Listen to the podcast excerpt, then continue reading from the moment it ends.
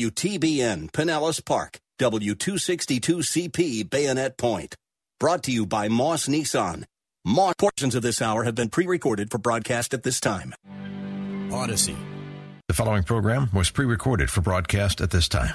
Up next is Verse by Verse, sponsored by Verse by Verse Ministries.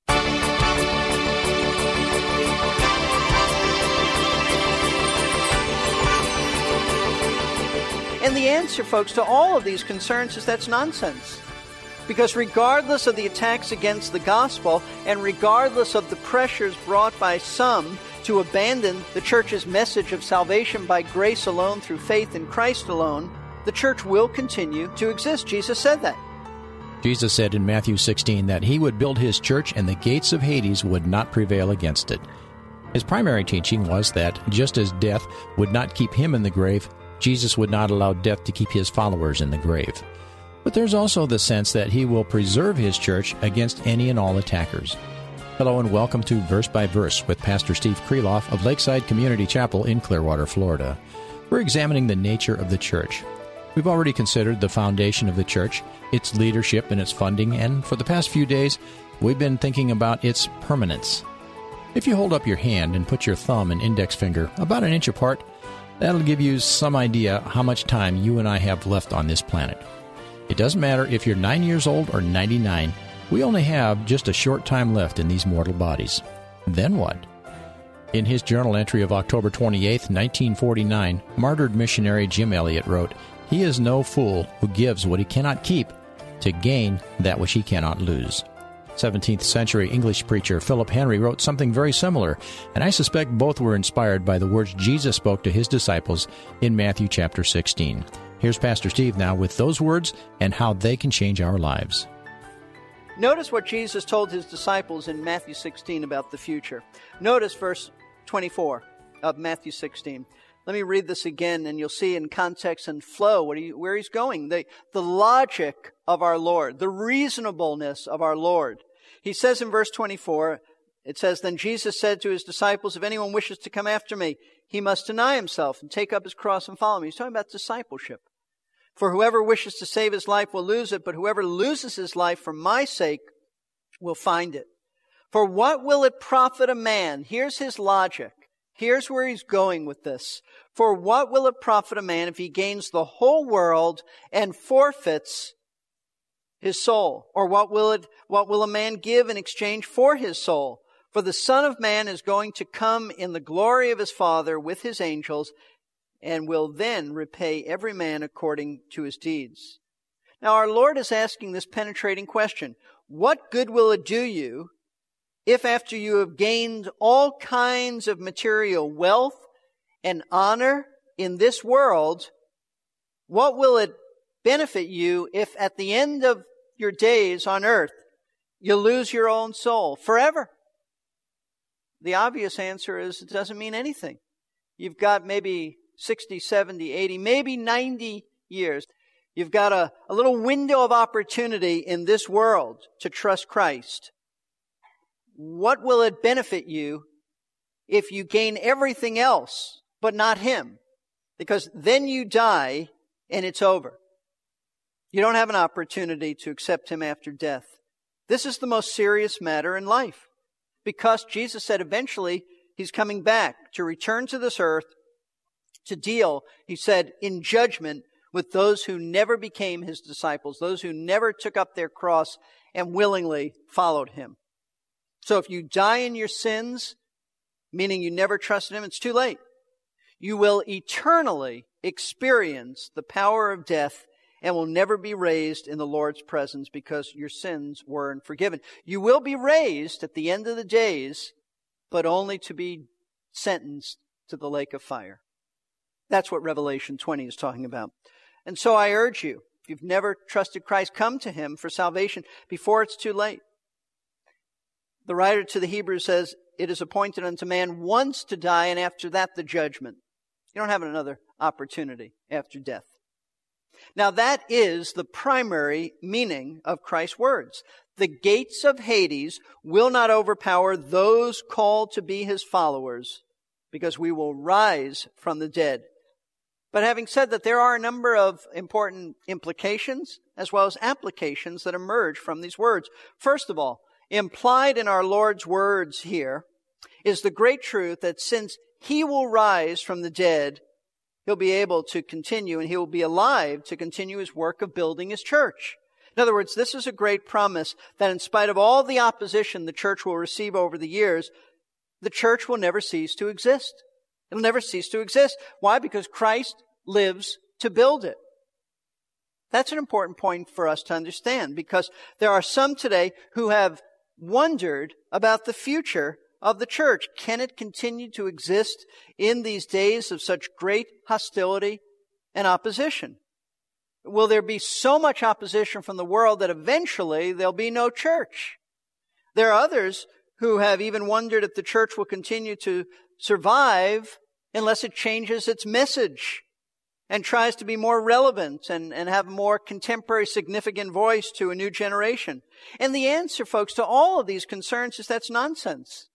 Because regardless of the attacks against the gospel and regardless of the pressures brought by some to abandon the church's message of salvation by grace alone through faith in Christ alone, the church will continue to exist. Jesus said that. Why? Simply because he's alive and he's Lord and therefore he will continue as our resurrected Lord to build his church by saving the elect. See, I find this truth to be extremely encouraging because it tells us that regardless of how dark the days might be for the church in the future, and there, there may come a time, and probably will, where it will be very dark, even in our lifetime, the church in America. The Lord will always have his true church on earth until he raptures the church before the tribulation period. You look back in church history, and, and if you've ever studied church history, it, it can be a little disheartening because you wonder, especially during the Middle Ages, where was the church? Where was the real church? Well, there were still believers on earth. They just didn't get written about in many church history books. There were a few, but they were still there because the church will always exist until the Lord raptures the church just before, as I said, the tribulation period. Why is that the case? Because the Lord is the one building his church and not man. Frankly, if the church were just another human institution, it would have passed away years ago. It would have died. It couldn't possibly exist with all of the conflicts and all of the doctrinal confusion and all of sinful responses by people and all of poor leadership and carnality and hypocrisy that goes on in many local churches, it couldn't possibly have continued to last this long unless the Lord was the one building his church. If man had done this, would have gone out of existence way, way long ago. But it has continued to exist for the past 2,000 years and will continue to exist in spite of all of its faults and imperfections from sinful people because Christ will continue to save his people and therefore he will continue to perpetuate his church on earth. That's a great comfort. Don't worry about the future of the church. It will continue to exist. Another implication from these words by Christ is that we can expect the church of Jesus Christ to be assaulted by the devil but take heart, because he will not triumph in the end. Although I don't think the primary message here, as I said before, is that hell itself comes against and assaults the church and the gates are what Satan uses to assault. I don't think that's the message at all. But the truth is, is that Satan, and I think the implication here is that the church can expect persecution. It can. Why? Why will Satan not triumph in the end? Because those Christians who die as martyrs will rise again. Rise again. Jesus often spoke of the resurrection of people and, and really persecution that comes before it as uh, as something that would happen in the lives of, of his followers. This this should not be a surprise to us. Jesus spoke about persecution often taking the lives of those who are his disciples. Let me encourage you to look back at Matthew chapter 10. We studied this a while back, but in Matthew chapter 10, Jesus predicted this. As I said, we have it rather comfortably in America. That may change, but the church around the world is a persecuted church. Matthew chapter 10 verse 16, Jesus said, Behold, I send you out as sheep in the midst of wolves. So be shrewd as serpents and innocent as doves. There are going to be people like wolves who want to tear you apart, and some will do it. But beware of men, he said, for they will hand you over to the courts and scourge you in their synagogues, and you will even be brought before governors and kings for my sake as a testimony to them and to the Gentiles. And notice verse 21, brother will betray brother to death, and a father his child, and children will rise up against parents and cause them to be put to death. He even said in verse 28, do not fear those who kill the body, but are unable to kill the soul. Don't fear Satan. Don't fear the world that he uses to attack us. So it is true that persecution will come and Christians will die as a result. But here, back in Matthew 16, the Lord is giving every true believer the great promise that if they have to give up their lives for His sake, understand this, you will ultimately triumph because death will not be the end for you. Therefore, based upon this great promise that death will not be the master over God's people, no believer in Christ need ever fear dying. You shouldn't, because Jesus promised that we will rise again, since the gates of death are powerless to keep us from rising. Yet sadly and tragically and needlessly, there are many believers who are apprehensive and very uncomfortable about death. And why is this the case? Now, listen, none of us looks forward to the pain of death, but we need never fear death if you're a born again Christian. Why? Some, I'm convinced, are afraid of death because they fear that they have somehow sinned against God's grace, that they have lost salvation. They haven't lived for the Lord like they should, and they're afraid that God has rejected them, and therefore they fear that God is going to send them to hell when they die because they've not performed and obeyed Him like they should. Well, we ought to obey. We ought to honor the Lord, but your salvation is not secured by your obedience. Salvation is secured by Christ's obedience in going to the cross. Scripture is absolutely clear that a true Christian will never, ever perish. And let me show you this. I think the clearest statement is found in John's Gospel, chapter 10. I want you to see this. Some of you are new in the faith. You may struggle with this yourself. You may wonder, well, can I lose this salvation? How secure am I? In John chapter 10, Jesus said some words that really, I, I don't know how he could have put it any clearer than this. In fact, I don't think it could be any clearer than this. In John chapter 10, verse 27, he's using the analogy, he's the shepherd, his people are the sheep says in verse 27, My sheep hear my voice, and I know them, and they follow me. They hear his voice calling them to salvation. They believe on him. They follow him. He said, And I give eternal life to them, and they will never perish. Did you see that? And in the original language, it's very strong. They will never ever perish. It's impossible for them to perish. He said, and no one will snatch them out of my hand. My Father who has given them to me is greater than all, and no one is able to snatch them out of the Father's hand. Listen, not only are we secure in Christ, we're secure in the Father as well. We're in good hands, as that commercial said, but we're in the hands of the Father and in the hands of the Son. It's not a matter of you hanging on to Christ, persevering. It's a matter that He's hanging on to you. And He's not letting go. And the Father is hanging on to you too. Yes, we all sin. Yes, we all blow it, but our salvation is not dependent upon our performance in the Christian life. It is dependent upon Christ's finished work on the cross 2,000 years ago, which was absolutely perfect and accepted by the Father. Therefore, when Scripture speaks of the death of a believer, listen, it always speaks of death with the ring of triumph and of victory. And I want to show you one passage of Scripture, Romans chapter 8, that addresses this. If this is not victorious, I don't know what victory is. In Romans chapter 8, the whole purpose of this chapter is to say that once you are saved, you will never be condemned, ever. You will never be condemned because Christ took condemnation, our condemnation, upon himself.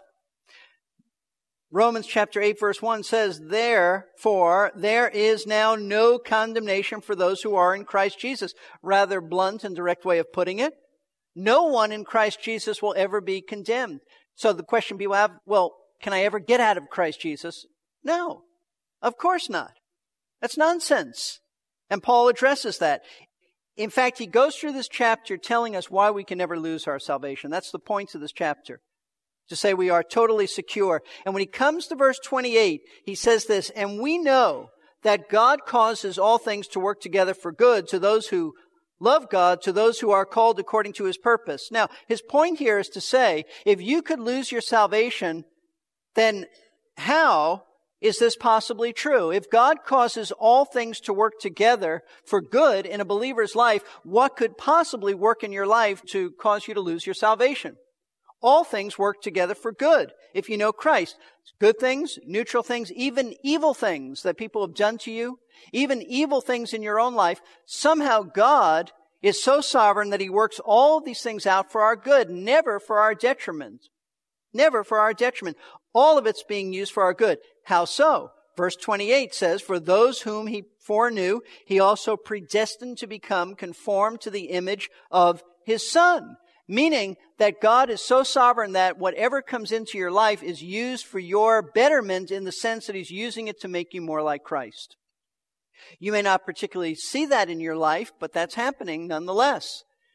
He is making you more like Jesus Christ. So you say, well, if evil comes in my life and this happens to me, then I'm going to lose my salvation? Of course not. God says that all things, including evil that comes upon you, is used to draw you closer to Him and make you more like Him. That's why He goes on to say in verse 30, and these whom He predestined, He also called, and these whom He also called, He also justified, and these whom He justified, he also glorified. Paul speaks as if glorification, which means being with Christ in heaven, it's a done deal. He speaks of it in the past tense, even though it hasn't happened yet, because it's so sure.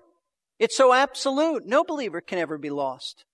And then, notice this. He goes on to say in verse 31, what then shall we say to these things? That's what I'd like to know. What shall we say to these things? Paul tells us.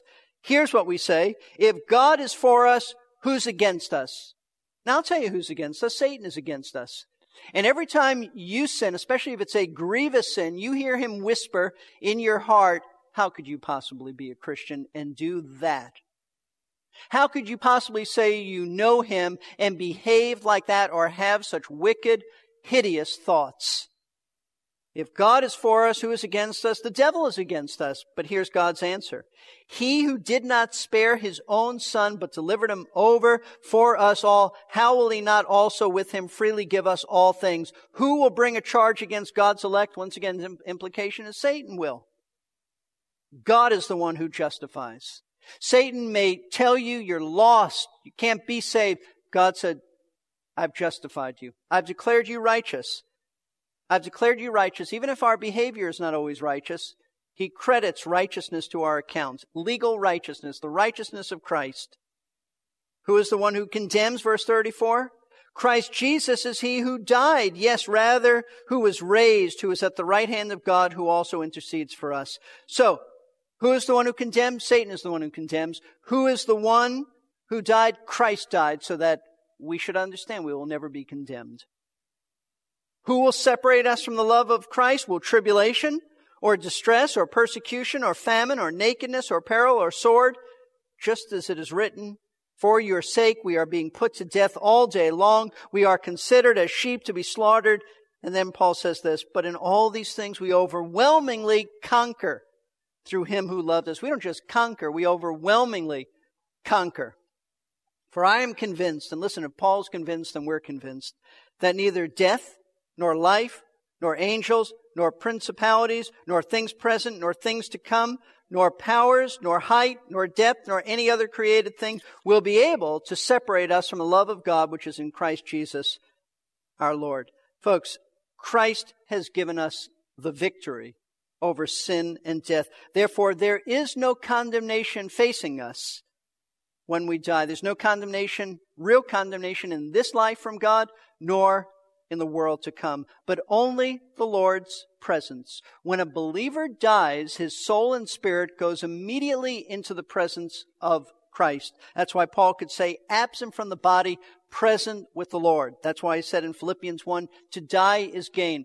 Our body goes into the earth in burial, and at the resurrection, the Lord changes that body and gives us a glorified, resurrected body that is reunited with our spirit, which has been with Christ for all these years, and thus will always be with the Lord. Now, if you are not a Christian, if you have never trusted Jesus Christ as Lord and Savior, then you should definitely be concerned about dying. No question about that. Because you're not ready to die. You should fear death. How do you get ready for death? How do you prepare for death? You fall upon the mercy of God for the forgiveness of your sins by trusting Jesus Christ alone for your salvation. Not Christ and I've done some nice things. Not Christ and I go to church. Christ and Him alone. Recognize your sin of being a lawbreaker. Repent of it and believe that Christ's death was payment, payment for your sin of breaking his law. Now, if you're already a believer, then praise God. You ought to be praising God. You ought to go out of here praising Him and thanking Him because regardless of how you die, and you will die, whether by natural causes or as a martyr, you will never be held in bondage to death. The gates of Hades are going to open up for you as you rise to meet your Lord in the air, all because of Christ's grace in our lives. Let's bow for prayer. Lord, this is certainly a sobering passage of Scripture. It deals with the very key and primary issues of life, meaning life and death itself. I thank you, Lord, that your word says you hold the keys, of life and death, Hades. And I thank you that there is no condemnation for those in you. Lord, we will rise again. What a comfort that is. We praise you for that, Lord. I pray for any believer who's struggling with the assurance of salvation that these words will grip their hearts and give them great assurance and great encouragement. I pray, on the other hand, for those who don't know you. I pray that this will be used of you to convict them of sin, their need for salvation. I pray, Lord, they would come running to you, knowing how desperate it is because we know not when our hour is up. No one knows when they're going to die. And so I pray, Lord, that you will open the hearts of those who may not know you hearing this message. And we pray all of this in Jesus' name. Amen. Amen. If you have just asked Jesus to be your Savior, I hope you'll tell someone right away. And Pastor Steve would love to know about it too. Or if you have questions about sin, salvation, or how to know for sure if you have eternal life, I'll have a phone number for you in just a moment. This is verse by verse. Pastor Steve Kreloff is the teaching pastor at Lakeside Community Chapel in Clearwater, Florida. Today's broadcast was the conclusion of a message that we had split into three parts to fit into radio format. If you'd like to hear the entire sermon without any interruptions, you can get a free CD by calling this number, and it's the same number to call if you have questions about salvation. It's 727 239 0306. To get your CD, ask for message 4228, The Nature of the Church Part 8. If you call outside office hours, please leave a message with your daytime phone number so we can contact you for details. Once more, that number is 727 239 0306. Pastor Steve has a special concern for those who cannot see God's printed word. So, since I have a little more time today than usual, I'd like to tell our blind listeners about a free offer. If you have a digital talking book player from the Library Service for the Blind and you would like a free audio Bible for your digital player, call 800 838 5924 or visit www.blindbibles.com. That's blindbibles.com or 800 838 5924. I'm your announcer, Jerry Peterson. It's a huge privilege to be a part of the Verse by Verse team. Another blessing, though, is that when I'm not producing these programs, I'm involved in another aspect of the mission where I serve, helping build a radio station in West Africa. I know full well from this experience, as well as having served several years in radio in Central America, that radio broadcasting is not cheap. While Lakeside provides partial funding for Verse by Verse, we would not be able to do what we do without the help of generous listeners like you. We need you, and we appreciate you. If you're being blessed by these daily Bible classes, would you pray about helping keep them on the air? We make it a simple process at our website, versebyverseradio.org. Click the Giving tab near the top of the page and you'll find more information. We do ask, though, that you please keep your own church the highest priority in your giving. I hope you